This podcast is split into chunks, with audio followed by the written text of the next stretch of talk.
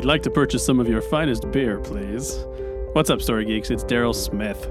On today's podcast, returning guest Markeia McCarty from DC Daily and Tournament of Nerds, and a whole host of other cool things, as you'll hear her say on the show, joins Jay Shear and myself to dig deeper into Shazam. This is episode one in our DCEU series, and we dug deeper into the MCU. Now it's time to tackle DC's extended universe. Coming up next week, we've got another DCEU show focusing on the best DCEU film. That's a nerd fight. It's going to be the four hosts of the show, and we're going to battle it out over which one is best. Subscribe for free wherever you listen to podcasts so you don't miss out on that. And also over at thestorygeeks.com, you can find blogs from Ashley Pauls and Anthony Holder and links to our aftercasts. On today's aftercast, the post show we record right after this one, we are going to rank the DCEU villains. Mark Strong is probably going to be pretty high up on that list. So become a Patreon supporter for as little as $2 a month, and you'll unlock access to all of our aftercasts. Thanks for listening in. The Story Geeks podcast is produced by the Reclamation Society. Now let's dig deeper into Shazam. Markeia McCarty, thank you for joining us tonight. Yeah, absolutely. Thanks for having me again. Welcome back to the show. We talked about A Quiet Place with you, which to this day is still my favorite movie of all time. Interesting. Uh, once again, I will say bold statement, um, but I'm glad. I'm glad that you found your favorite. That's Yeah. a that's a big deal. I'm okay with making bold statements. I'm very secure in my lunacy. He had the Dark Knight for so long. I know. then it was just like this revolutionary reveal. Like it's now something different. You know, things changed. I have kids now. You know, I have different different touch points. um, Markeia, before we dive into Shazam, why don't you tell people a little bit about DC Daily and Tournament of Nerds and everything that you've got going on? Uh, sure, absolutely. Uh, well, uh, DC Daily is a show on DC Universe. Uh, you don't necessarily have to have the app to actually watch the show now. If you go to DCUniverse.com on the front page, they have uh, DC Daily where we talk about the comics, movies, and TV um, that you can see on DC Universe. Um, we talk about that, and for two days, it's up for free on the site, and then after that, it vanishes into the app. So. so yeah, but um, I think people really enjoy DC Daily. Run into a bunch of people that seem to um, really recognize with it. Um, we talk about things like Doom Patrol, which is um, almost at its season's end, yeah. uh, and the such, and uh, Swamp Thing is right around the corner. Yeah. Um, but yeah, for some of the other things I'm doing, uh, Tournament of Nerds, um, I'm a judge on that now. So um, with a number of uh, other people's uh, steadfast faves like Mark and Draco. Uh, those Ah, that yes. don't know, uh, Tournament of Nerds uh, was birthed out of UCB. Is uh, Hal Rudnick and Justin Donaldson um, have uh, come into fruition. It's it's basically exactly what it sounds like.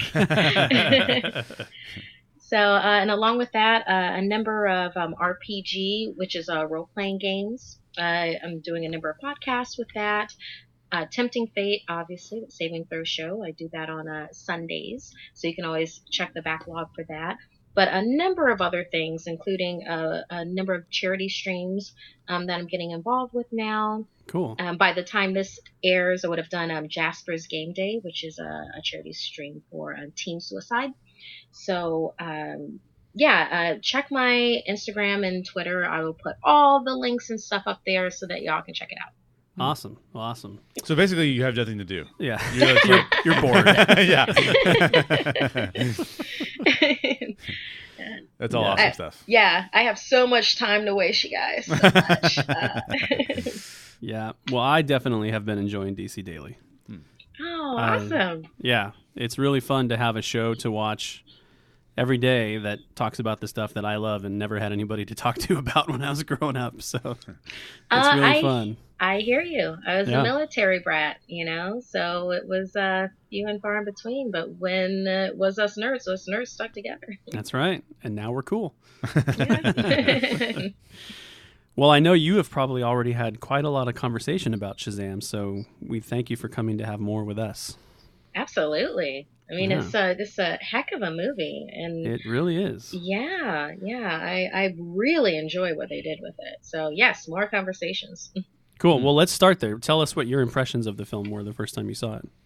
Uh, sure. I, well, to be completely honest, when I first saw it, I was like, oh my God, I can't believe this is a DC film.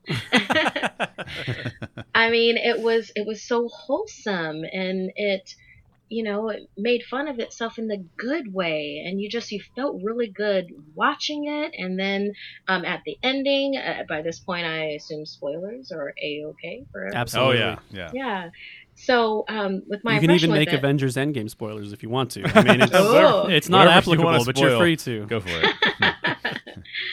um, but yeah, with like Shazam, I mean, but actually, I, I think this might be a really good way to to to say about how much it means. Um, I there were so many DC characters. There were so many, and so many that you like can recognize with, and that you follow along in stories. Shazam wasn't really that for me. I mean, totally aware of Billy Batson, you know, um, because kept up popping up everywhere. Really enjoyed him in Young Justice, for instance, um, and the such. But I wasn't likely to pick up a Shazam, you know, comic book. Well, I guess I wouldn't have really had much of an option in the last Yeah. what, like 20 years for that Yeah. but it wouldn't have been my go-to. But now, um, you know, with uh, uh, Geoff Johns, um, you know, latest uh, Shazam, I believe they're on number five by now. Might be more by the time this this comes out. Yeah. But And then there's the one he did with Gary Frank. A- I don't know how many years ago that was. That's the one I bought recently, and I'm in kind of halfway through right now, and I'm loving it. Ooh, nice. Um, yeah, but it's like now I'm I'm invested. This movie got me invested. Yes, it's it's all it's basic. It's the new Fifty Two continuity, you know, um, with everything, but it works, and I'm interested. So yeah, Shazam did that for me. There you go. What do you think, Jay? I really enjoyed it. Um, you know, we've we've been doing this for the past six weeks. Well, seven weeks. It turned into seven weeks. We've been talking about the MCU, just MCU, MCU, MCU, everything MCU. Um, And I have one and only one, by the way, major complaint about the MCU, and it, it pertains to the MCU as a whole, not any one individual movie. But the, I will say the only exceptions to this complaint are Guardians of the Galaxy one and two, and that is the MCU plays it really safe it always plays it safe. Like everything the MCU does is like pretty safe. Like they don't do do any like really risky storylines. We'll get into it more as I talk about why I think Shazam actually does play with risks, and DC in general plays with risks in a way that the MCU doesn't. Um, and I love that. So it's a, it was a really a breath of fresh air to me because as much as I love the MCU, it was fantastic to just sit back and watch something that wasn't the MCU and to watch it do what it was doing. It's funny, it has real emotional stakes, and it has a lot of deeper themes that I think that the MCU kind of pulls away from. Yeah. And that's why I mean, I this is not even a character that not familiar with this character almost whatsoever. And anytime there's like, hey, this is a this is a kid that turns into a hero, I'm like, eh, I think I'll pass on that. But this was fantastic. I really enjoyed it. Yeah, I'm uh Marquis. I was kind of in the same boat as you. Obviously, I knew about Billy Batson. I knew about Shazam or Captain Marvel, whatever you want to call him.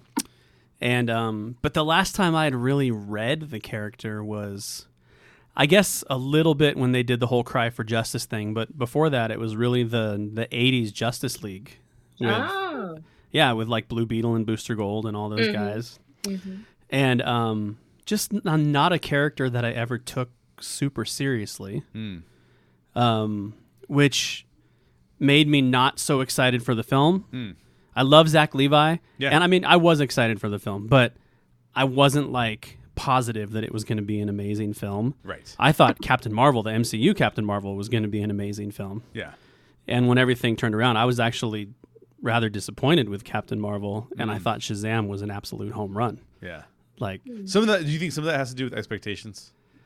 Um, maybe, but Captain Marvel, the MCU film, was just sort of a clunkily told story to me. Is that a word? Clunkily? Clunkily, yeah, yeah. Well, It- you said as- it, so I Yeah. guess it's a word now. It's as clunkily as it Yeah. is to say that word. And I walked out of that one going, all right, that was good. yeah, yeah. Yeah. But I cried when I watched Shazam. and I Ah. walked out of it wanting to go home and see my boys. Mm. And I walked out of it loving my family more than I did when I walked in. And I don't know, it just it had so much more of an impact on me. See, I feel like that's more of a DC thing. Could be. Yeah. That's Could just be. my that's just my personal take. Besides Um, Guardians of the Galaxy. Yeah. Yeah. Well, I mentioned family and Shazam historically, even if you go all the way back to the old school comics, there is a Shazam family. Hmm. I don't know that Well, the in a different way, but yeah, in a different way, yeah, like yeah, not not There's- that foster family like they have in the New Fifty Two. exactly, yeah. but, there, he's he's he he develops a support system even though he's an orphan. right. You Hmm. know. Yeah. Um, but family has always been a part of the character. In this film, obviously, family is huge. So I'm just curious about you guys. Jay, let's start with you on this. What stands out to you about the representations of family in this film? And how does it make you feel about family in your own life? Well, first of all, it handles it so well. I Yeah. mean, there's two really important messages in this film. Um, one, family is of the utmost importance, and two, family doesn't mean biological. Right. And those two things, I think, are particularly when you put them together, that's a big deal. I was just even thinking, like, my wife and I have had really close friends that we would consider family, and we've had them move away, and it's just like you just leaves this like this gap. You're like, I don't, I don't know what to do now. Like, I lack some of the intimacy that I had with people. Um, and it's really hard. So I think it's easy to feel like Billy Batson or even Dr. Sivana. Like I think it's easy in real life to feel like they feel, to become isolated, become lonely. Um, it's and it can be really hard to make family work. You know, Yeah. whether it's biological family or otherwise, like relationships are so messy, and the more intimate you get with people, the messier it gets, um, and the but the better it gets, right? So, I love this foster family. It's probably an idealized representation of a foster family. Not to say that there aren't foster families out there that are this amazing. I'm not saying that. Yeah. I'm just saying there's probably other fam- foster families out there that aren't this amazing. Just Yeah. like biological families, same same difference. Um, but I think it's a really important portrayal of a foster family, which I really really liked. Um, and I think it was just it was just a reminder that we need family. That they don't need to be biological relatives, but we need family. Um, and they play with that in multiple ways that I find really fascinating. That I'm sure we'll get into later. But Yeah. this message was loud and clear, and it was a powerful message, and I thought it was awesome. Yeah. What about you, Markeia? Uh, so, uh, or like just the heavy focus on family in general with it. Yeah. And how did it make you feel about family in your own life? Yeah.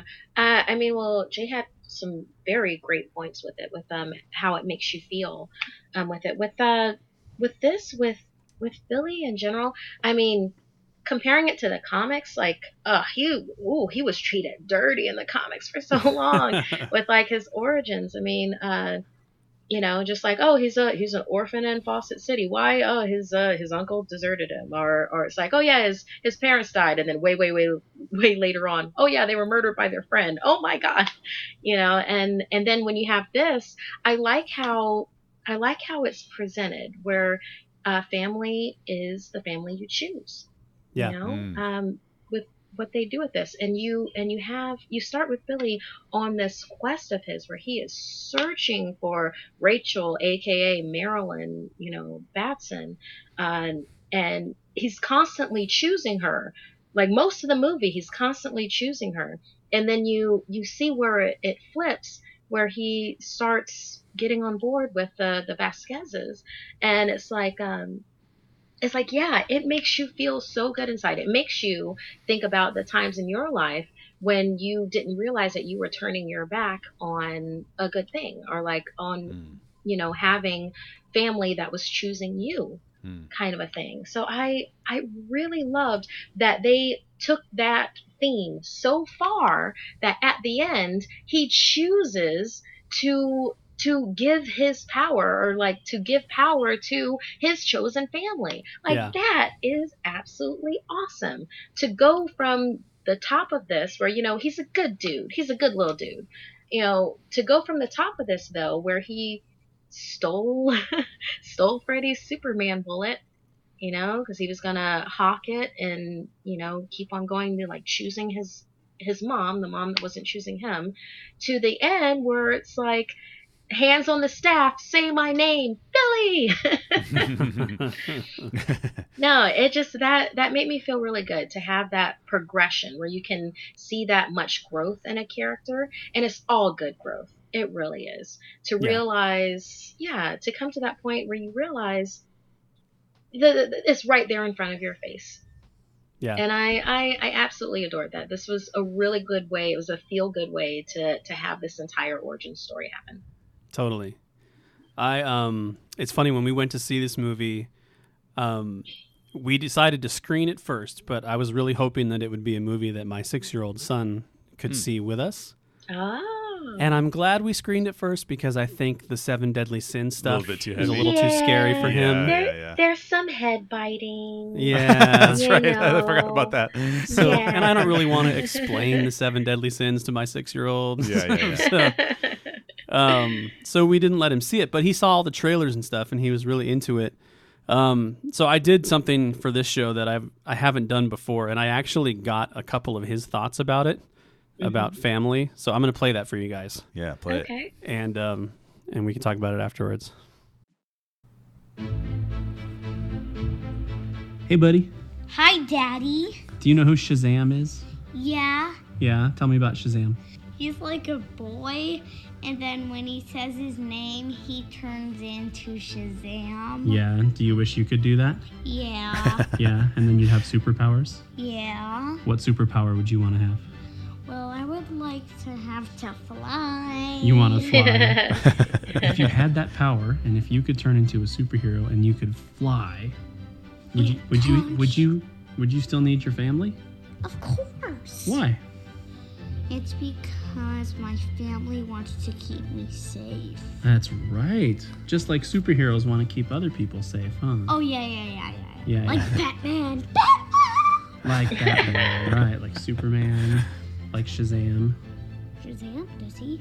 Oh yeah, I remember when he when he when he when he just kicked him out of the window. the robbery. So what you're saying is, Yeah.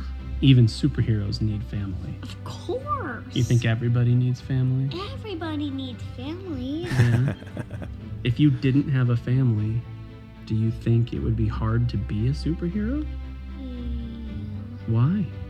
It's because nobody gets to protect me when I'm protecting other people. So your family helps teach you how you should treat other people, right? Yeah. Cool. Well, thanks, buddy. You're welcome, Daddy. All right. I'll talk to you later. Time to go to the aftercast. okay, well that's the end of the podcast right, Right, there. yeah. We said everything we need to say. um, I just think everybody should say Batman. I know. And with that state of excitement. Uh, it was fun though because I didn't I didn't prompt him. I didn't tell him what to say at all. And the whole thing about somebody protecting him while he protects other people, that struck me because I feel like part of why Billy was able to eventually become a hero is because of his foster family. Hmm. If this had happened to him and he was still on his own, I think things would have been very different and he would have turned out more like Sivana did. Yeah. Ooh. Can I just put in a plug really quick too before you move on because I, I have to give a plug to this is not even in my notes, but the the kid actors. Oh, they're great. Oh my Mhm. gosh, they're good. Yeah. Yeah. Like the minute that that his little sister, his new little foster sister, comes on the screen, you're like, this girl is adorable. Like I, I don't know, like in the way that she, the way that she acts through that too, where she finally is able to like tell the secret, even though she didn't. I'm like, she's like, I'm a good sister. I mean, like that's such a great moment. But all of them are fully fleshed out. The kid, the video game kid, is hilarious, and he's obviously really smart. I mean, I yeah, don't know. Eugene. yeah, yeah, it was just Yeah, cool. I just thought they Eugene did all did a great job. Yeah, yeah, I love me some Darla. Even even Pedro. I mean, he was just like with his little head nods. Yeah, exactly. Subtle. It's very subtle acting. I like it. From what I hear, that's why they're rushing to make a sequel, is so those kids don't grow up too much. You know, I turned to my wife during the during the movie, and I'm like, dude, because actually we were the only two people in the theater. I go, they're gonna. I don't know how they're gonna make another movie. These kids are gonna be old. they got to do it fast. Yeah. Um, Jay, yeah. you, go ahead. Go ahead. No, no, I was gonna, I was just gonna do some more Darla praise. I mean, Do it. Oh my god, I, I want, I want her to be a Funko Pop. Um, well, I, they have Is they have not? grown up. They have grown Oh. up. Uh, well, superhero Darla, like superhero Darla is Uh, one. yeah. Um, so yeah, like but little Darla with her little puffs. Oh my god. I'm It's sure they'll get around to it. they have to. It's it's going to be in demand. Yeah. Um, we talked a little bit about this, but I just want to touch on it a little bit more. Um, why a foster family specifically is such a powerful context for this movie. Um, I know people that have done fostering. Jay, I know you have a really close friend who's done fostering. Um, and Markeia, I don't know if you've seen that in your life too, but I'm just curious, why do you guys think the foster setting is so powerful for this? Markeia, what do you think? Uh, I don't have um, a lot of experience with direct fostering. Um, like like with what I was saying with like being a military brat. I mean, Right. when you are in a different country, like um, the military is your family, kind of a thing. So I somewhat get a general feeling for it, but I don't. I don't know as a foster child would know. But um, with why it's such like a powerful um, context for this story, at least for me, uh, is because it's it's all about choice. You Yeah. know, um, you can be put in a situation that you don't choose to be there. Like, uh, technically, Billy did not choose um, the Vasquez family. Like he he did not choose them, but when he was there, they chose him, and he ends up choosing them. So with that, I just we run into so many superhero stories where it is either this lone vigilante that gets their family their family is killed in some way and then they have to go out and become the knight or become vengeance you know type of a thing. Uh, and it's it's more rare that you have that there is this loving support system that they come from. And i particularly love this with foster family where it's like it's not it's not the same kind of family concept that you see in other movies, like even other superhero movies, like even like Hawkeye with his family, for instance, Yeah. where it's like that's a, a loving support system, but you know that's also not a foster family. So I really appreciated them having that in this context, where it's just like yes, we have all of these different people from different walks of life that come together, and it's gorgeous, it's beautiful. These are the superheroes that you want patrolling Philadelphia. So- yeah. Yeah, it's such a great move. Hmm. Yeah, I'm going to piggyback off that before I talk about actual real life for a second. Yeah. Because I actually don't think that the foster family is a powerful concept until it's contrasted in this film with the biological family. And Marquis was hitting on Oh, it yeah. because Marquis was hitting on it with choices. So when you're crafting, and so this is a writer's viewpoint, right? When you're crafting heroes and villains, one of the most powerful concepts is to showcase the difference between someone who makes the right choices versus someone who who makes the wrong ones. Yeah. And so Billy's lonely and isolated. Dr. Sivana's lonely and isolated.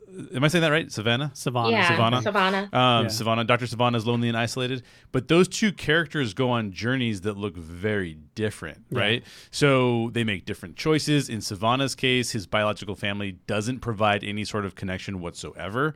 Um, in He Billy's has case, Lex Luthor's dad. I mean, what do you expect? Yeah, right. Uh, John Glover Yeah. from Smallville. Yeah. so he's screwed from the get go. yeah, he's in big trouble. But yeah, his his his biological family doesn't provide connection. In Billy's case, he initially rejects the connection that's provided to him, even though that's there. Yeah. Um, so I think there's a powerful message here of not giving up on people who aren't ready to accept your love. Um, now I know that there's there's such things in real life as boundaries and like this kind of stuff too. So you that you know that you gotta be careful with that. But this does showcase that lonely and isolated people will a lot of times run away from you and will not connect with you. Yeah. And you might need to spend some time working on them to connect, right? Um, I thought the, the movie did that really well. And it's because of the way that the foster family keeps pull, trying to pull him back in that he makes the right choices in the end. So I think that what Marquio was keying on into there was like perfect because it showcases it's not just that it's a it's a foster family. It's a foster it's a family that's not biological that has chosen to connect Right. versus a family that is biological that said no we're not connecting Yeah. and i think that that's uh, really powerful message. So I, I really like that. Now, it, when it comes to real life, I mean, I know several families that have done uh, foster care. My brother is actually in the process of doing foster care. Oh yeah. Um, I actually need to, to write a letter for him. His letter, they they have all these like letters of recommendation and stuff that you got to do. I will say that um, I don't know because the kids that have been fostered that I've that uh, my friends have done that they've they've been um, really really little. Yeah. And so I, I haven't been Mhm. able I, haven't been able to break down like so how has this impacted you or something like like, like they don't even have the words for that. You know what I Yeah. mean? Um, so I, I only see it from the from the people who are fostering side, um, which is only one viewpoint on it, and it's not a fair viewpoint on it necessarily. It's well, it's one viewpoint. Let's just put it that way. Yeah. Um, and I would say that it's really hard. It's really, really, really hard. Yeah. Um, I think that's why I meant. That's why I made the comment of saying I think this is probably like the idealized foster family because the parents are amazing. Th- There's just enough structure, but just enough freedom, right? Like Yeah. like the dad gets mad at Billy, appropriately so Yeah. but also lets Billy have a lot of freedom, right? So you can tell that he's like he loves he, he he- when he gets angry, it's through it's because of loving Billy. It's Yeah. not because he's he's a dick and he just wants to you know go off. Um, uh, but I think that it's pretty hard because there is so much like like our government's trying to protect the kids, but but at the same time they can only have so much they can do. And so the families are set up so that especially in california it's set up um, and this changes all the time. So even as the record as this recording goes out maybe it's changed since then but california likes to give um, kids back to their biological family over so I, I've seen I've seen uh, friends of mine lose a kid who they were raising, um, a kid who was born addicted to meth. Uh, I mean, like that's that's tragic, and you're Yeah. watching you're, you're watching him like raise this little baby who is just having a really tough time, and then all of a sudden they go, "Yeah, we're going to give the baby back to the family." Yeah. And it's and I'm not saying they shouldn't do that. I'm not making a judgment call on that. I'm just saying it's heartbreaking. So Well, this is a very hard thing to do. Yeah, and so you said earlier that it was hard for you to fully appreciate the heroism of the Foster stuff until you saw it contrasted with Exactly, Billy's family that didn't want to connect with him. That certainly strengthens it for me. Mhm. Right up, right from the get go, for me, almost the two biggest heroes of this movie are actually Victor and Rosa Vasquez. Yeah, yeah, yeah, yeah. They're awesome. yes, Be- Rosa. because yeah, and and Victor is played by Cooper Andrews, who also plays my favorite character on The Walking Dead, so that doesn't hurt either. But um, it hit me because my wife and I have talked about fostering Mm. before, and we've talked about adoption, Mm. and I will admit that it scares the hell out of me, Hmm. and for that very reason. I don't know that I can handle getting attached to somebody Yeah. as a child Right. and then potentially having that child taken away from me. If I Yeah. think about somebody taking my boys away from me, Yeah. I can't handle that. like, so I feel, and I recognize that there's some selfishness in that. I recognize it's not Sure. about me; it's about helping the children that is in, that are in need. Sure. Sure. And so that's why Victor and Rosa are such heroes to me because they've already crossed that barrier and they've made that leap. Yeah, and they seem to have a pretty stable. They seem to have have uh, a lot of faith in terms of that they'll get they'll make it through things. Yeah. like they seem to have a very resilient family because I know that like uh, when the family that lost this kid, um, this foster kid that I was talking about, when they lost him, I know that my friend, uh, the husband, was uh, he's a he's a very even keeled dude. Yeah. and he was furious to the point where there were days where he was just kind of like breaking down because he had so much anger that like they would take away th- what his perception was being his kid now. Yeah. Um, and so I think it just it's it's very I think it's a it's a very heroic noble thing to do to say we are going to bring people into our home who need a family. Yeah. Well, you know, um, how they set up in the movie, Rosa and Victor had been through the system themselves. Mm. So it was just kind of like, yeah, to. I, I love that that extra layer to their characters. I mean, I want to spend more time with them. I want like a, a Shazam Christmas special. Maybe they can put that on DC Oh, Universe yeah. for all go. of us, kind of a That would be thing. epic. You know? That would be I'm sure Zach Levi would be all over that. yeah, but I want I want something like that. I mean, anybody that has a bumper sticker of my superpower is that I'm a foster mom is somebody I want to spend more time with. Yeah. Mm. Yeah, it was really powerful for my wife and I when we saw it. We we actually walked out of the movie and started talking about it a little bit more, and Mm. and then we joked that maybe we should go watch Instant Family with Mark Wahlberg, and I was like, it's like no, we can't do that because then we might actually make a leap or at least get a puppy or something. Like I don't know, it'd be too much. Um. Okay, let's talk a little bit about Shazam's worthiness. So the wizard Shazam spends years waiting for a worthy person until he finally settles on Billy because he does seem to settle. It seems like he's out of options. um, so first of all, what do you think it means to be worthy in this context and in the real world? And then we'll get crazy and ask another question after that. But we'll start with that. Jay, what do you think first? Yeah, I, I, I really, again, a message that I really like is that um, nobody's really worthy. Like, uh, Shazam is looking for a champion who's essentially perfect. Someone will who someone who will hundred percent of the time put others first. And we know Billy's not that. Like Yeah. like Markeia, you just mentioned you just referenced him uh, stealing Freddy's bullet, right? His super- Yeah. like, like we know he's not a perfect kid. Like he's just a he's pretty normal kid.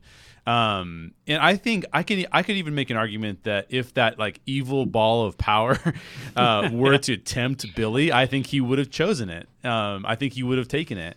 Uh, but it wasn't available because um, Sivana had already taken it. So I don't know. To me, I think that um, well, and, and just to just to double down on that point, Billy actually gets worse after he turns into Yeah, Shazam. it goes to his head. It goes to his head. He gets more selfish.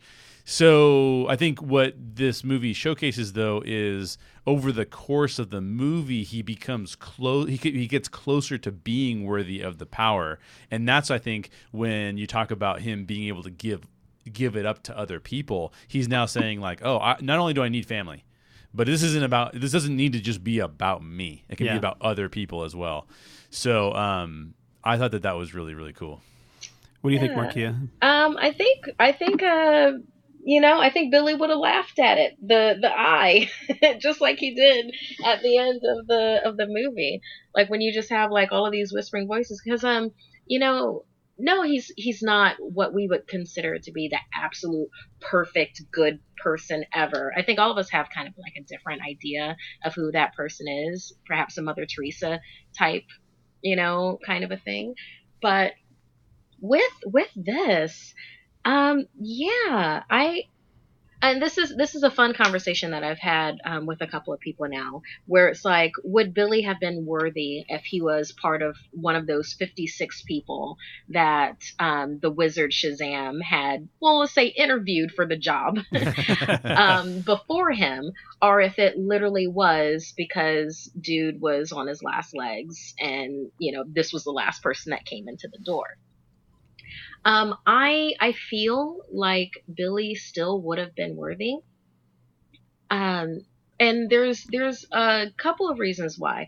I think to have that kind of stamina to keep looking for his his mom throughout those different houses i think that takes um because one of one of the things are is strong of spirit pure of heart i think to believe that wonderfully to romanticize a, a woman like that so hard for so many years what was it a decade Yeah. uh, like so many years, that is straight, strong in spirit. That is pure of heart. It really is. And I, I think all the little things that we think about with it, like him taking the Superman bullet, you know, yes, he did that, but then he also, um, you know, took out and fought two bullies for Freddy, who he had just met, you know, kind of a thing. So yeah. yeah, yeah, no. I think that if if Billy had end, ended up in the original 56, then yes, I think he would have stood up for it. I'm glad that the wizard finally found him. You know, at the very end. Uh, thank goodness that it wasn't somebody worse. But yeah, I I think Billy Billy is worthy. Yeah, I think he might have been all along too. Um, and I was trying to think why that might be. I mean, we see him contrasted against Sivana, and Sivana runs away from family, and he doesn't seek after it at all. And he just wants power, and he wants to be strong on his own. And Billy spends his whole life trying to find family. Mm. Um, both of which could be quests that lead you to dangerous places. And I, I come back to the Foster thing. I think maybe one of the differences for Billy is he was still we I mean, we see him end up with this foster family, but they say in the film that he's been through others. Right, like five or something like that. Yeah. Something like that. So he's already experienced other people attempting to pour into him, Right. which Sivana hasn't. Yes. Absolutely. And have y'all seen um how was it? I think it came out in 2010. Shazam, Superman: The Return of Black Adam. Yeah. How they have his origins and that fun, right? Like a, it's like a bunch of uh it's like a DC showcase, a bunch of Oh, uh, yeah. fun little yeah. Um so like with that, I just really enjoy um Billy Batson's conversation um with Clark Kent when when he's like, you know, I'm I'm trying to be good, but good isn't being good to me. And I'm like, "Oh my god, that is like the perfect Billy Batson thing to say." It's Uh, true. What are some things about Billy that could have potentially posed a threat to the concept of Shazam? And Jay, I'm going to let you lead off because that was your worthy? question to begin with. yeah, yeah. You mean like not being worthy? yeah. Well, it depends. Like, so a lot of this depends on what's the concept. What does the concept of being worthy mean? Yeah. And, and I don't think it's explained in Shazam as much as it is in the MCU when we get Thor. Like, we kind of know what Thor, what Thor's journey has to be for him to be worthy. In Shazam, I think it's a little bit, um, it's a little bit of a gray area. I think that what they're proposing is that the wizard has a mistaken view of perhaps even his own worthiness of holding the power. Because he seems like he's ex- his expectations of a person who would be able to withhold this power are almost uh, inhuman. like he like there's nobody on earth that's, that's going to be able to hold this power um, and do it well and so I think that he, I, I think it's actually a learn, uh, it's a, it's a lesson for Shazam the Wizard as much as it is for Billy that it's like, oh, now you're the only one left. And it's not to say that Billy hasn't done some things like Markeia, you said, like he hasn't protected Freddy, right, with the with the bullies that came. So there is a glimmer there. There is a, there, there is something there with Billy that has a lot of potential.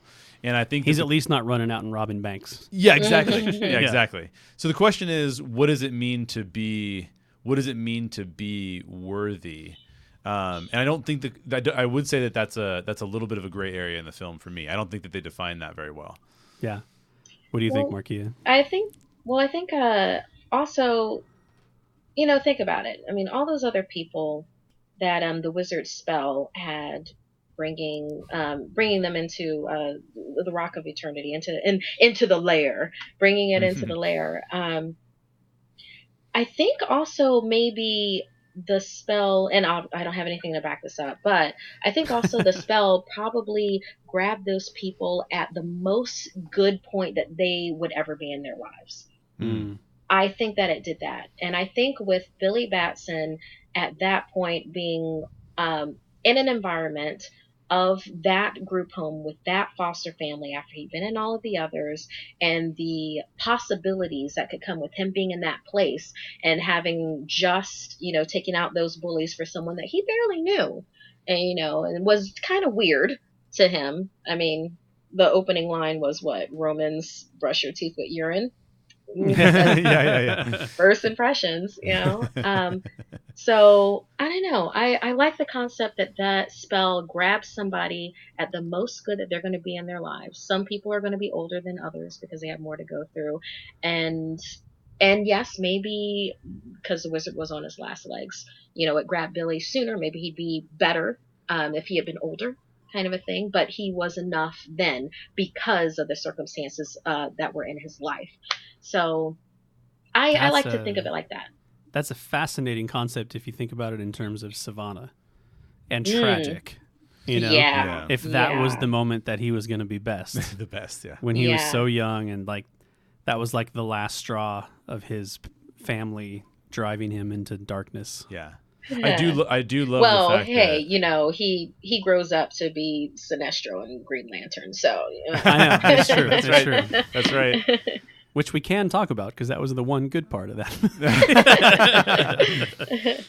Uh, one thing I will say that I think is instrumental to the premise of the film. I'm going to get into this later too, but um, that Markeia, you brought this up. Billy is constantly in search of family, whereas Savannah, Savannah, I keep wanting to call him Savannah. Um, Sivana, Sivana is constantly in pursuit of his own selfish desires at the expense of family. Right. So, uh, so even even if whether or not he's worthy when he actually gets the power, it's the journey that he goes on after that that's the instructive part of what the filmmakers are saying is the premise of the entire story. So it's it's really fascinating. It's really cool. Handled well. So we keep talking about we keep talking about worthiness. We keep talking about the power. We keep talking about the ability to wield power. So I have to ask, could Billy Batson wield Mjolnir?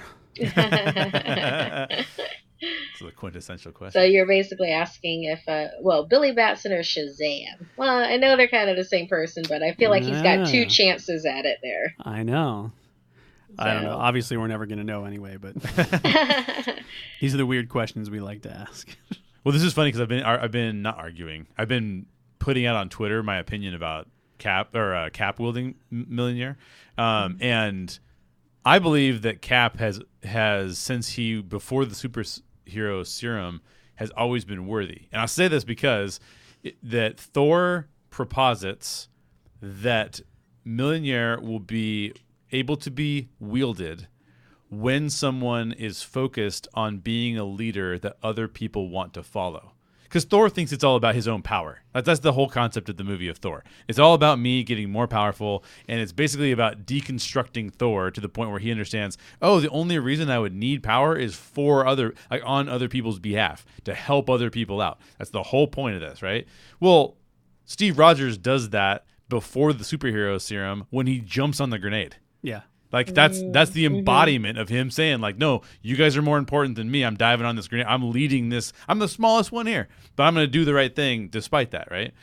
So I think that Billy near the end of this film is pretty close, if not able to wield Mjolnir, because he's leading a family. He has he's giving up he, he, not giving up power necessarily, but giving up the opportunity to help to other people. Um, that's an embodiment of what Thor is supposed to be by the end of Thor. But at the beginning of the film, no, I mean, I don't think I don't think he'd use it for the right reasons, and we see him misuse the Shazam powers, Yeah. uh, and so I think that he'd probably not be able to wield it then. Yeah, yeah, I, I can see that, but I, I doubt that uh, even Thor was completely cool with his powers all the time. I mean, yes, we know that he doesn't become worthy, and then he does become worthy. But I think, um, you know, in that in between time, he probably misuses power some. He was flying all around the universe, um, you know, looking for Infinity Stones and trying to figure out that whole nightmare thing with uh, Ragnarok um, happening. so I, I don't think lightning from my hands, lightning from my hands makes him unworthy. Um, and and he comes back around to it. So I don't think um, I don't think I think uh, worthiness is is more than a couple of bad decisions. It's it has to do with heart and strength and spirit.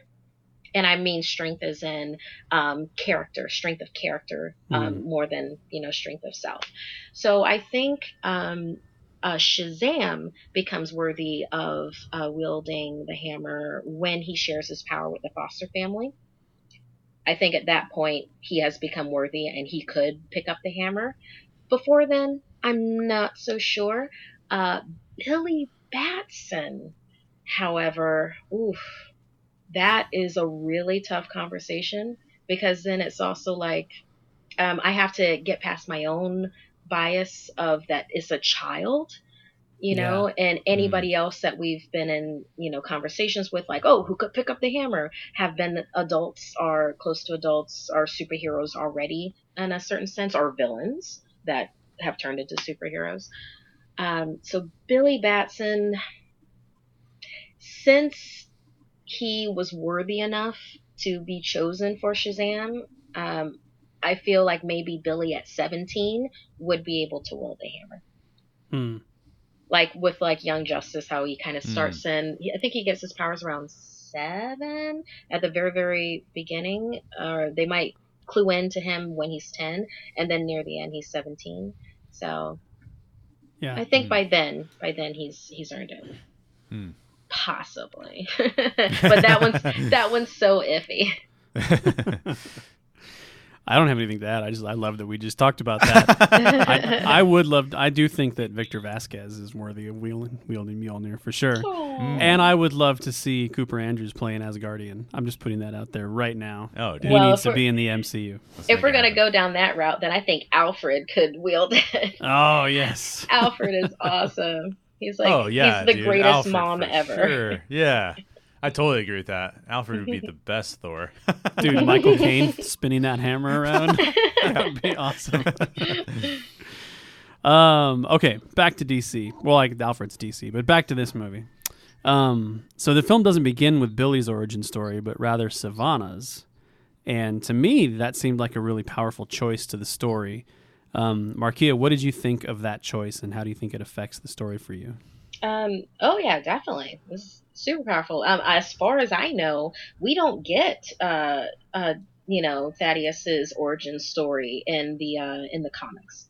You know, he's he's kind of like this um this cackling mad scientist would be a Yeah, good he's way. like the classic mad scientist character. like, oh, I would have gotten away with it too. You'll see me again. you know, um, or he was like a, I think a businessman and part of it, but he was not, you know, Mark Strong, you know, smooth and suave, ice cold, you know, type of a thing. Um, I thought it was extremely because because you're with Shazam, there's the the audience that is going to see it. You're going to have fans and non-fans. With that, you're going to show Billy Batson's origin because you have to because the the, the movie is named after him. That's going to happen. Um, and then for fans, they're already somewhat familiar with it. You know, they they've read um uh the new 52 at least um continuity Mhm. um, and they're they're aware, or they've seen it in Young Justice, and so they they get it that way. Um, so starting with um, Thaddeus's uh, Dr. Sivana's um, uh, origin story, not only is it giving fans and non-fans something new, where it's like, hey, we're going to show you the villain, and then from his point of view, and why he basically reverse Indiana Jones his life um, to like find these baddies and so that he could find power. And I I like that. I like it when our villains get humanized, and then it can kind of be like, well, which one would I be? Would I be a Billy Batson or would I be a Thaddeus? So Hmm. I like that. you mentioned previous versions of Billy, and it made me think of the old '70s Shazam TV show. Oh, the, wait, Which- wait, wait, it was the New Adventures of Shazam. Was that what Yeah. it was? Something like that. Yeah, you can. It's on DC Universe. You, you guys can go watch it now. But it is. I went back and watched some of it. And it's. Oh man, it was such a different time. It's precious.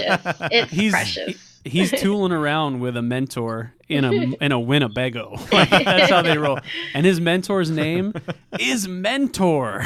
that is his name. Hey, and if it ain't scene in- broke. I know. and there's a scene in that where the story is all about like this teenage girl who's getting mixed in with the wrong boys and stuff like that. Uh-huh. And so they kind of help get her out of that, but she needs to get back home. And so you have this old dude with his teenage kid that's hanging out with him. He says, "Yeah, come get in our RV. We'll drive you home." And it's like, Yeah, no. Don't Different our time. Yeah. Different Yeah, the RV. time. Don't do that. Yeah, my name's Anyway. Mentor. Let's jump in the RV. no, sir. I'm good. uh, sorry, I derailed that. Jay, talk about starting with Sivana's story. I love that it starts with Sivana's story because here's why. It means that the story is committing to a premise. So every work of art, every story, I should say, has a premise. And we're going to explore that premise as an audience.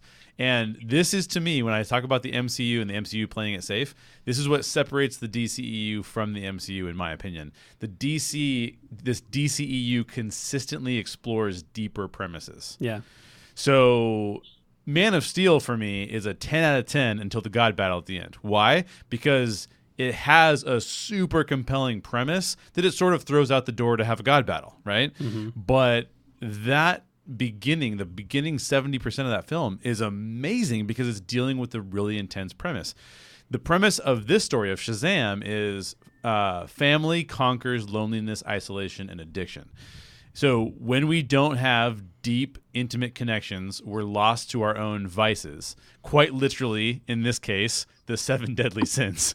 Right. Um, so when we open ourselves up to intimacy, we can beat back evil and not let it devour us. That's a crazy awesome premise and one that's very deep and really interesting to dive into. So I, I love that we see now getting back to the reason that opens with Dr. Sivana um, is that we see both sides of that equation. We see it both from Billy and Dr. Sivana is in, a, in the way that we see it is essential because it means the writers have committed to the premise, Yeah. to playing it out in both characters. So it's not safe to commit to exploring a premise that deep because you can really screw it up, or you can have people go and be like, "I don't like this movie because I don't like the conclusions that it comes to." Whatever, whatever Right. you decide on. Um, but I think that here the DCEU is committing to it um, in a way that like Pixar would do. Like it reminded me of a Pixar Oh, film, yeah. right? Like this is a deep film, even though it's like kind of for kids. It is a deep film, um, and I just think it's great because at the end of the day, we can sit around a table and say this premise is important. It's not just entertainment. It is entertainment and it is hilarious and there's a lot of great scenes, but there's more than that going on here because we're we're now addressing societal and cultural values. Yeah. And I love that. So this I think that's why you have to showcase the two characters. So the fact that it starts out with him is like you're I'm going to take you on two characters on a journey, both exploring the same premise but from different choices being made and different angles. And then you get a really compelling exploration of something, which I think is really cool. Yeah. Hmm. What did you guys think about the personification of the seven deadly sins? Markeia, what do you think? cool. You know, I mean, I I uh, I enjoyed that uh, each of them kind of had his own like little personality with like, oh, e- was it a ugly little envy? you know, um, I uh, when I watched it the second time, I like noticed that they had the the names like carved onto the like pedestals. I had not noticed that um, the Oh. first time. Um, and then when like when you um, look in like taking it back to what what I said before, Shazam and Superman: Return of Black Adam, where they had the names carved in that, you know, but it was things like selfishness, you know, like Mm. you know, breaking it down a bit more for Yeah. kids, kind of a thing. Hmm. So, um, but I thought having that whole swirling thing, they live in his eye, that is so peak supervillain. Like only a supervillain would be cool with that. To have, to have these To have like, goblins living in his head. yeah. Oh my god, and have those uh, whispering like, oh, that's that's just. I I like that because it was it was creepy. Uh, they were incredibly threatening, and I really enjoyed the way that they fought. Like Mm. when they're um, in the the carnival, like the the little the street fair, the with the Ferris Yeah. wheel, and uh, Shazam is trying to uh, fight them, and then it turns into smoke, and then grabs him. He tries to fight again, turns into smoke, and grabs him. I'm like, yes, because you know what? If I was that baddie, that's how I would fight. I'd fight smart, Mm. You know. So I, I enjoyed I enjoyed them fighting smart. I enjoyed the the um, personification of them until it got to the point where okay, it's time for them to get beat. they said on the Empire podcast that they thought that lust should have been hotter. I they said that in the movie too. Did they really? Yeah, yeah. Oh, that's I thought- right, he yeah, where says, it's like. I thought I thought Lust would look a little different or something That's like that. right. No, Oh, I think right.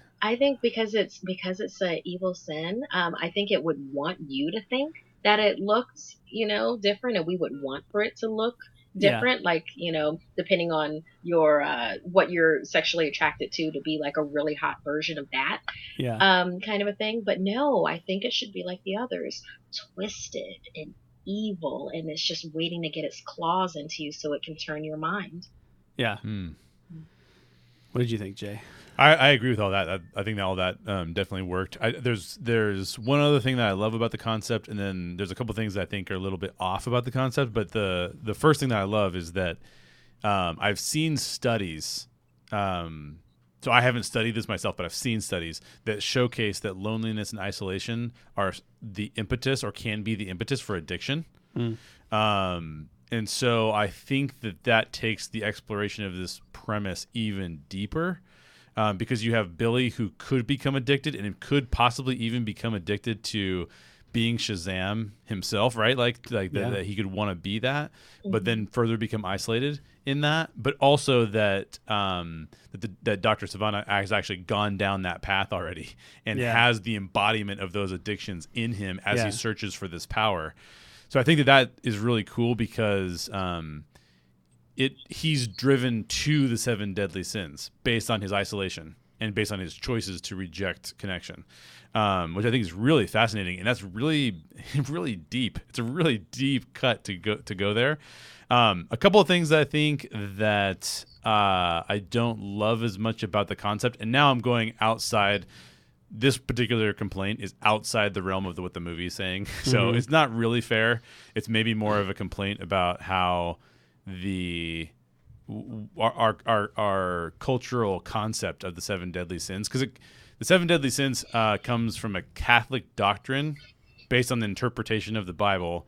Um, but technically, like it's not in the Bible. Like, like that's the interpretation on top of what's in the Yeah. Bible. So uh, I think what happens when we talk about the seven deadly sins is that I think because of the name of them and because of the emphasis that the that religious organizations have put on um, morality, specifically sin. The problem I have is that I think we we hear the term deadly and we hear the term sin and we think like these sins are going to prevent you from having a connection with God. And I know that that's a deep cut that the, the film's not really addressing, but I, I think that the problem is is that it's not using them in a way that feels like it's it's almost deep enough. It feels like it's just kind of throwing them out there because it's culturally context. These are a dangerous thing, and if we embody it with demons, like you'll just you'll just go with us on it. Yeah. And, I, and I'm not sure it's. I would love to see like you know I don't know Zack Snyder get his hands on it and see what he would do because it would be like crazy. You know, oh wow, this is now this is really getting interesting. Um, just just to play, uh, just to just to throw out another movie that I thought used the seven deadly sins better. It was the movie Seven, Oh. um, which obviously this movie is not made Ugh. for the same audience that Seven is made What's for. in the box? Yeah, What's in the box? exactly. but in that movie, that showcases like the kind of person who misinterprets the doctrine itself as a like as being a morality thing that then God wants to extract vengeance on. Like so it's totally wrong. It's getting the thing it's getting all of it totally wrong.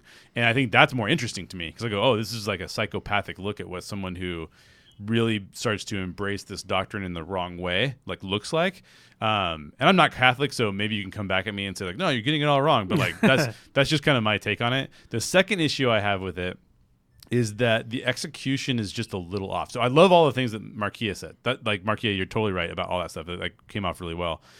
Um, but my wife and I were talking about it, and one of the things that she said was it'd be more interesting if they were almost more insidious as opposed to like monstrous. Like instead of being monsters, they were like they were they were getting inside people and like like sort of uh, having them start to uh, behave in different ways. Than, right, and the movie doesn't have time for that. It'd be like an end game length Yeah, movie yeah, if that was yeah. to happen. And she even said, my wife even said, like, well, that'd be like way more of a Daredevil, the TV show approach than it would be for this movie. So I don't think that that was totally right. Um, but I agree with her. Like, that'd be more interesting.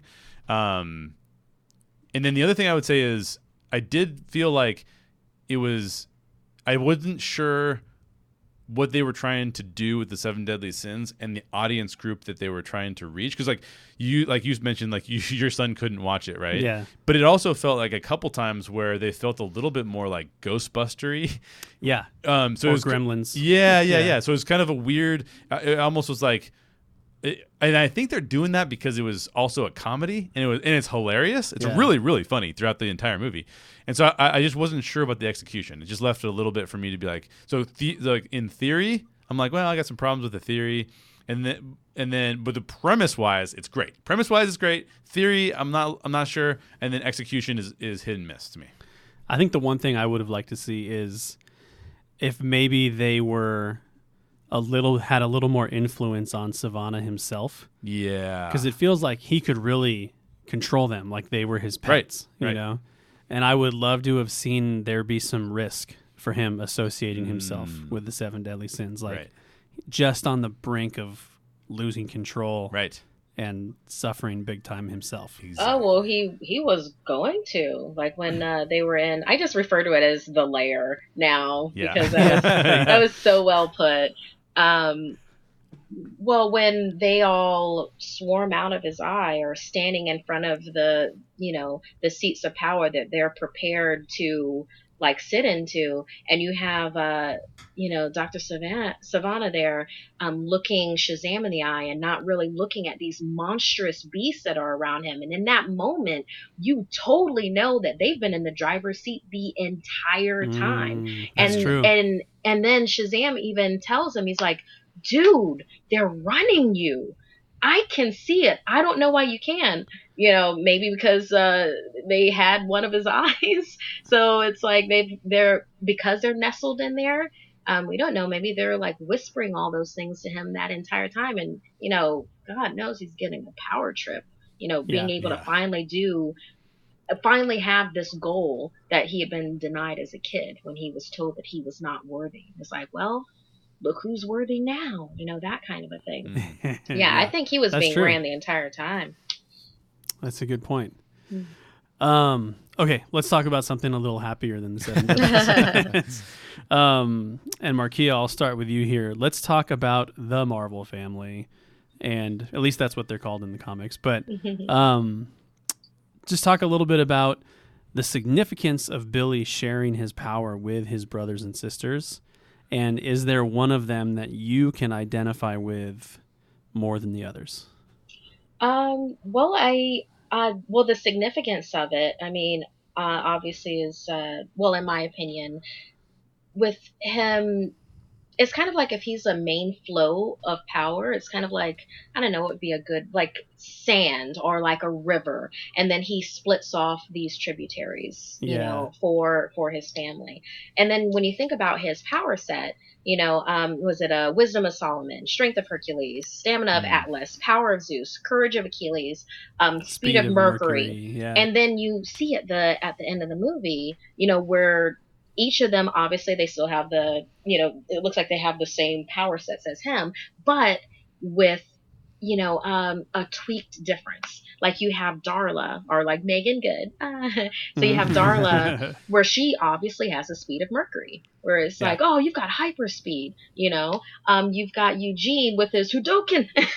yes. that was cool. That was Yeah. awesome. so I'm like kind of wondering, is that a power of Zeus type of a thing with that, you know? Um, and and I, you could keep on breaking it down. Strength of Hercules. I mean, look at Pedro. Pedro Yeah. when he was uh, with the Ferris wheel. I'm not saying that all of them don't have strength, but I'm saying that it's more amplified, um, possibly in him, or more amplified in in Darla's character. And I think Yeah. that's you know I think. I think that shows, uh, you know, going back to uh, strongest spirit, um, um, what- uh, strongest spirit and power of heart. I think I'm, I think I'm twisting stuff around now. Uh, strength of heart, power of spirit. Y'all know what I mean Yes. Yeah, but I yeah, I think um, it comes back around to that to be able to share that power for him to to do that. I mean, it's just this continuing theme that they really hammer home at that point. Um, so with with Billy and with uh, uh, the Shazam family, our uh, uh, Shazamily, yes.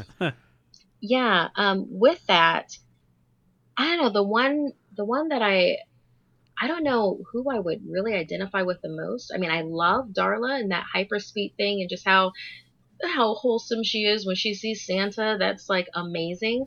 But then but then you have freddie who's been reading comic books all his life hmm finally has that superpower and it's just like oh what am i gonna do now i can do all the things i mean out of those two i'm more of a freddy than i am a darla love darla want more darlas in my life but i think i identify with freddy when it comes to that Mm. What about you, Jay? So in terms of the the Marvel family part of it, right? I I dig it for several reasons, most of which we've already talked about, but just to reiterate them. One, it showcases that he doesn't need to be the center of attention anymore. So the the whole thing he's been struggling with with being Shazam, he's like, "Oh, I need to give this up." And of course, he gives it to his family. So it proves he's changed. Yeah. Um, proves he's worthy of Mjolnir. Uh, two, it proves that it lives into the premise. So he can't defeat the seven deadly sins without intimate family members. So it's this idea that again, if that's what we was, if that's the cycle that we fall into, if we're isolated and and, and alone uh, and lonely, then what's the opposite of that? Well, being an intimate connection, and he beats that. Um, and then, so then three, the antithesis is the villain who is going it alone. Um, and he's doing it because he wants more power. Uh, the seven deadly sins can only operate through him because of the, the thing in his eye. And so I think it just, it just proves out the premise really, really well. Um, and I just, I dig all of that. So, and then as far as a character goes, I would love to say like Freddy because Freddy's awesome, and I think he's like. But I would not be Freddy. I would be Mary. I would be the oldest sister. That's that's that's who I would embody. Yeah. Uh, trying to do the responsible thing, and then like gathering up the family to like, hey, we gotta go do this other thing. Like I would be that character. So Yeah. Yeah, which is not a problem. She's an awesome character. I'm not. Don't get me wrong. I'm not saying like what a lame character. I'm just saying Freddy's the most fun of all time, and it would not be me. Yeah. well, I hope that if they make another movie that we get to see a lot of Mary Yeah. because Yeah. Mary has been in the comics, Mhm. you know, most of the family Yeah. are was it in the new 52 that like Pedro and Eugene and Darla were sort of brought in? Um, I believe Darla was there before. Um, Okay. like she was Darla Dudley.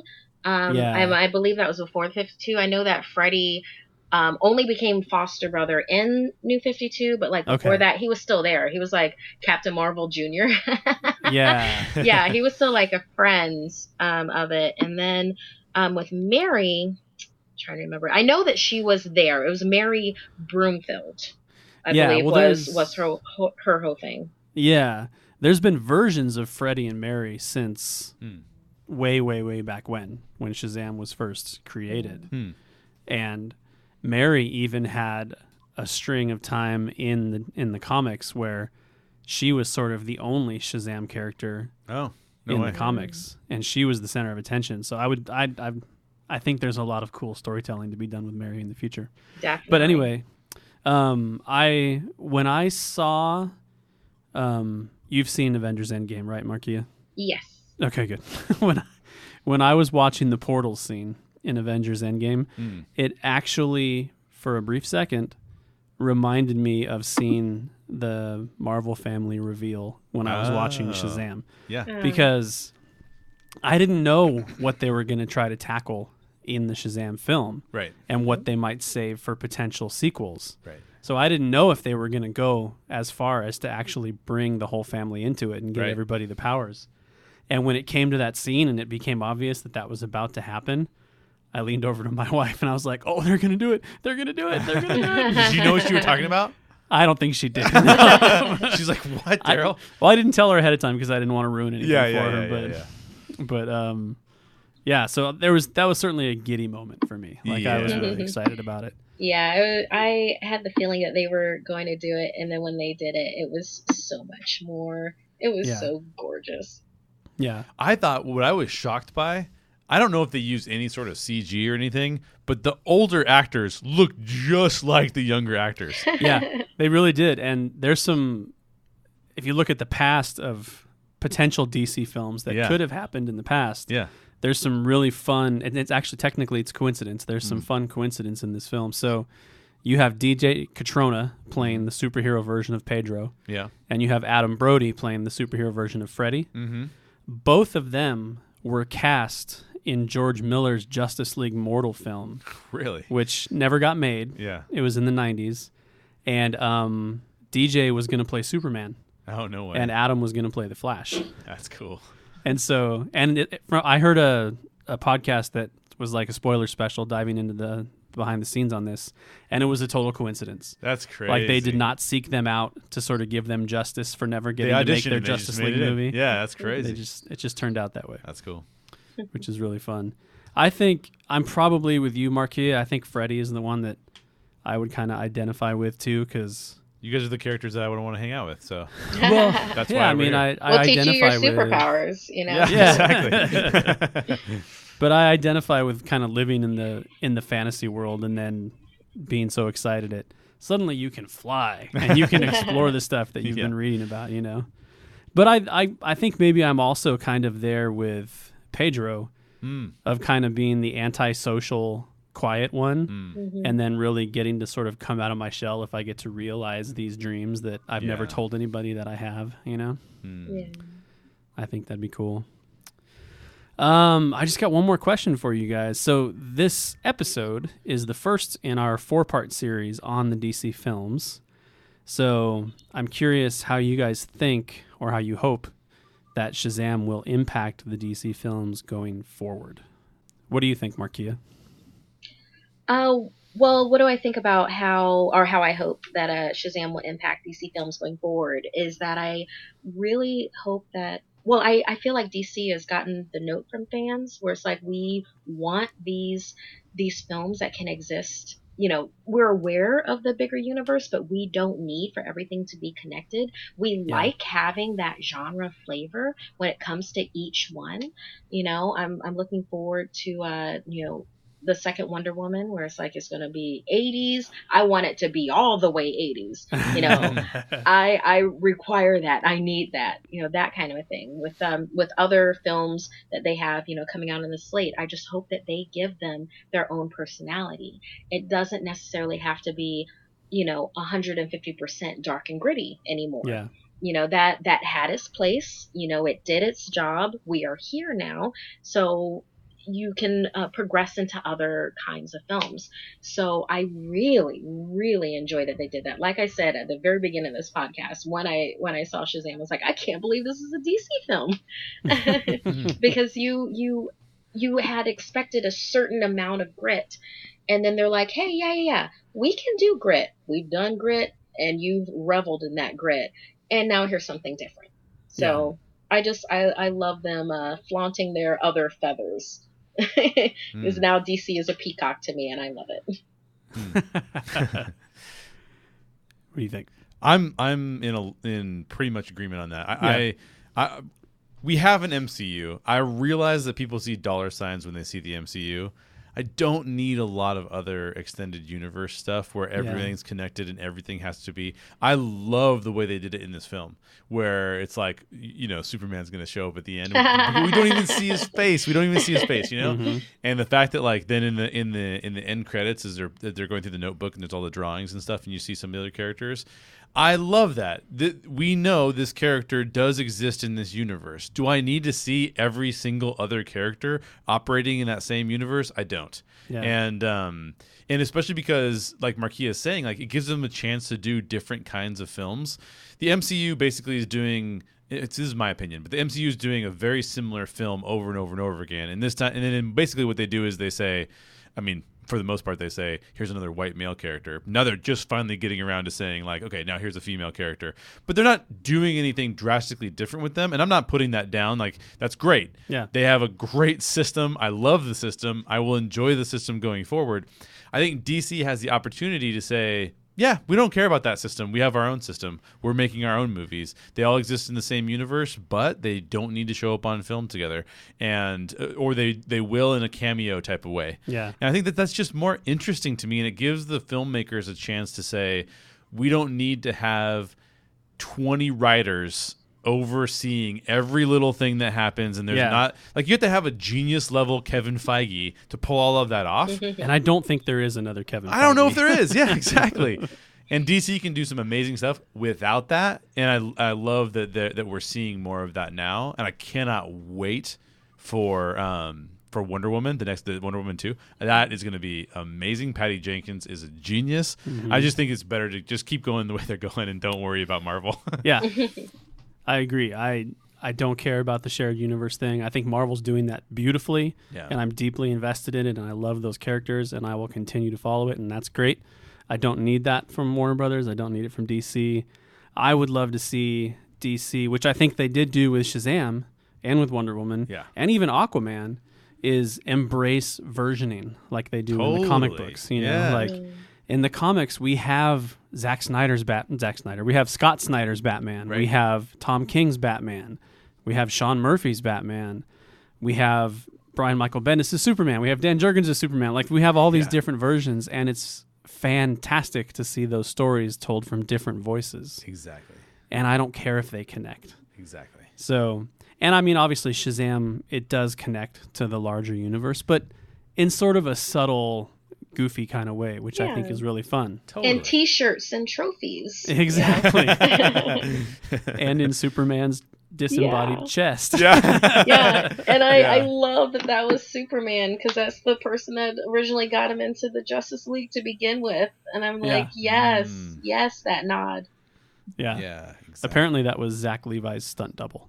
Oh, really? Yeah. Perfect. That's That's who was awesome. actually in that costume. That's awesome. they tried to get Henry Cavill, and he wanted to do it, but his schedule didn't You permit couldn't do it. Yeah. Too much Witcher. Yeah, I guess. That would have been really cool though. Like nobody Yeah. would. They were like, oh my god. That would have been really cool. Yeah. Do you guys want to see Zach Levi face off against Dwayne Johnson?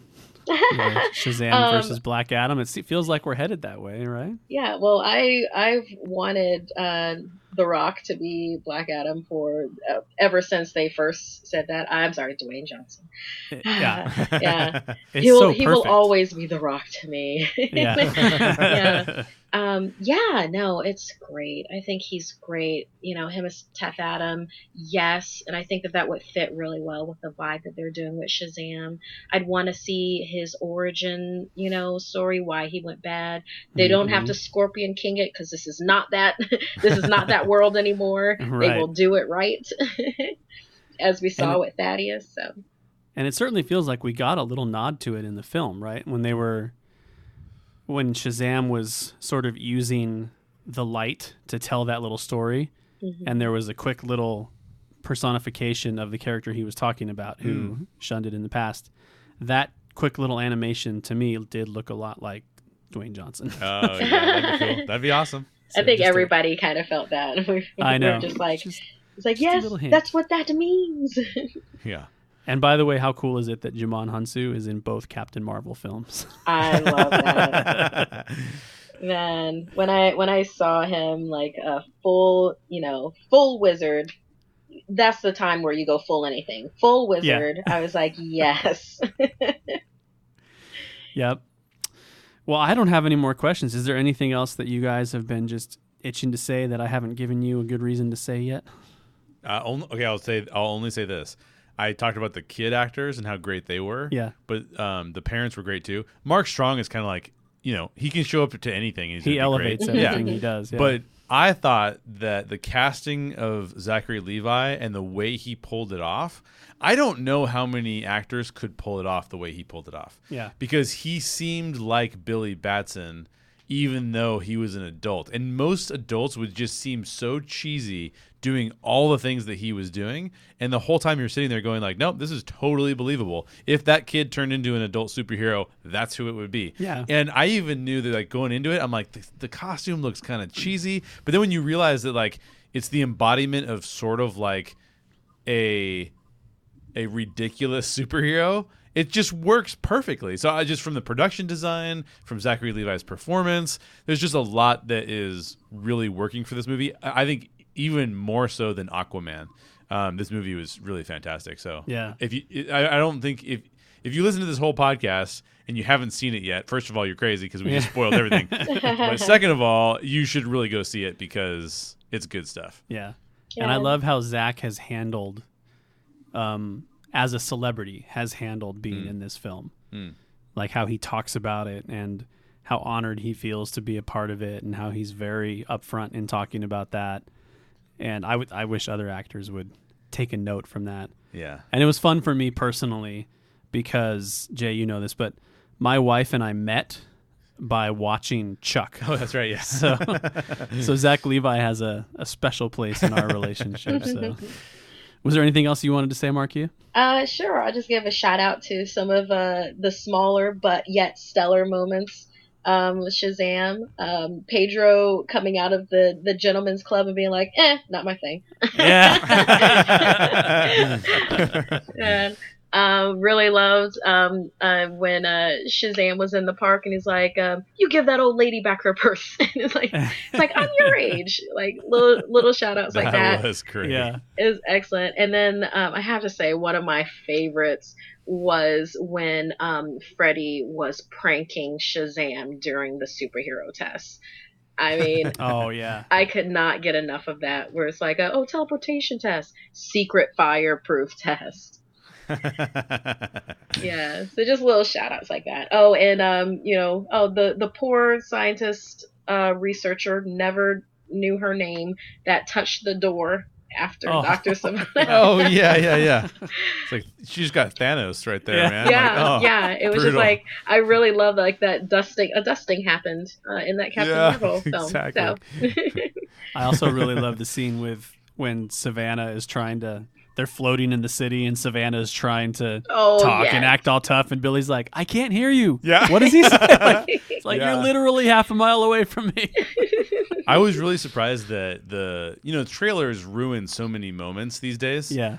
And not only did the moments from the trailer still work for me, even though I'd seen them like 10 times when they occurred in the film, it was like, oh, that's still hilarious. Yeah. Um, but on top of that, there was so many more moments that were not in the trailers that were still really enjoyable, really heartfelt, really funny. I mean, it just it just the whole movie's full of that. So Yeah. It's Yeah. true. yeah. yeah. It's a great one. Markeia, thanks for being with us tonight. Oh, absolutely. Uh, thanks for having me. Yeah, this is a great talk about a movie that you can watch during the good times and the bad. That's right. That's right. Yeah, true. Um, real quick before we wrap up, just let everybody know where they can find you, Twitter handles, all that good stuff. Uh, yeah, uh, well, I'm Markeia McCarty, so you can find me on Twitter um, at Markeia McCarty, M A R K E I A M C C A R T Y. Um, and also on Instagram uh, with the same handle and Facebook. You know, um, pick your poison with the with those three. And then also, if you have DC Universe, or if you want to go to the front page of DCUniverse.com, you can see me. I'm one of the hosts of uh, DC Daily, and we talk all things uh, DC there, uh, but primarily what you will find on DC Universe. And I just have to, as a lifelong DC fan, I have to throw a plug out for DC Universe. Mm. I think everybody should go get it Hmm. because Titans was amazing. Hmm. Doom Mhm. Patrol is fantastic. Fantastic. Young Justice was just as good as it ever was back in the Mhm. day. Mm. And they are doing some amazing, amazing stuff. Plus, they they just upped the amount of comics on there like exponentially. Twenty thousand more comics. Yeah. It's crazy how much stuff you've got access to now. So I guess I'm gonna have to subscribe. you should. it is well worth it. All right, Markeia, thank you so much. uh, absolutely. Thanks for having me, y'all. Good times. That's it for today's show. Special thanks again to Markeia McCarty from DC Daily for joining us. As Daryl mentioned at the top of the show, this is just episode one of our DCEU series. Join us next week as we fight a nerd fight over the best DCEU movie. Subscribe for free wherever you listen to podcasts. If you enjoyed today's show or any of the Story Geeks podcasts, please share our show with a geek friend or review the Story Geeks podcast on iTunes. We're going to switch over to our aftercast. I hope you'll join us for that as well. We're going to be ranking the DCEU villains. Get more information on our aftercast and all our other content over at thestorygeeks.com. Thanks for listening, and as always, question everything in your favorite geek stories and always seek the truth. Special thanks to these amazing people who help us produce the Story Geeks podcast by supporting us on Patreon. Anthony Holder, Adam Vargas, Brianna, Bryce Cox, Connie Moe, Jessica Pritchett, Nick Prokop, Jim and Mary Baldwin, Joshua Beckham, Jeremy and Kimberly Lugeau, Monty Thigpen, Ray DeLeon, Samuel Peloquin, and Wade Johnson. To gain access to our aftercast and unlock more Patreon rewards, or just to support the show, please head over to thestorygeeks.com for more information.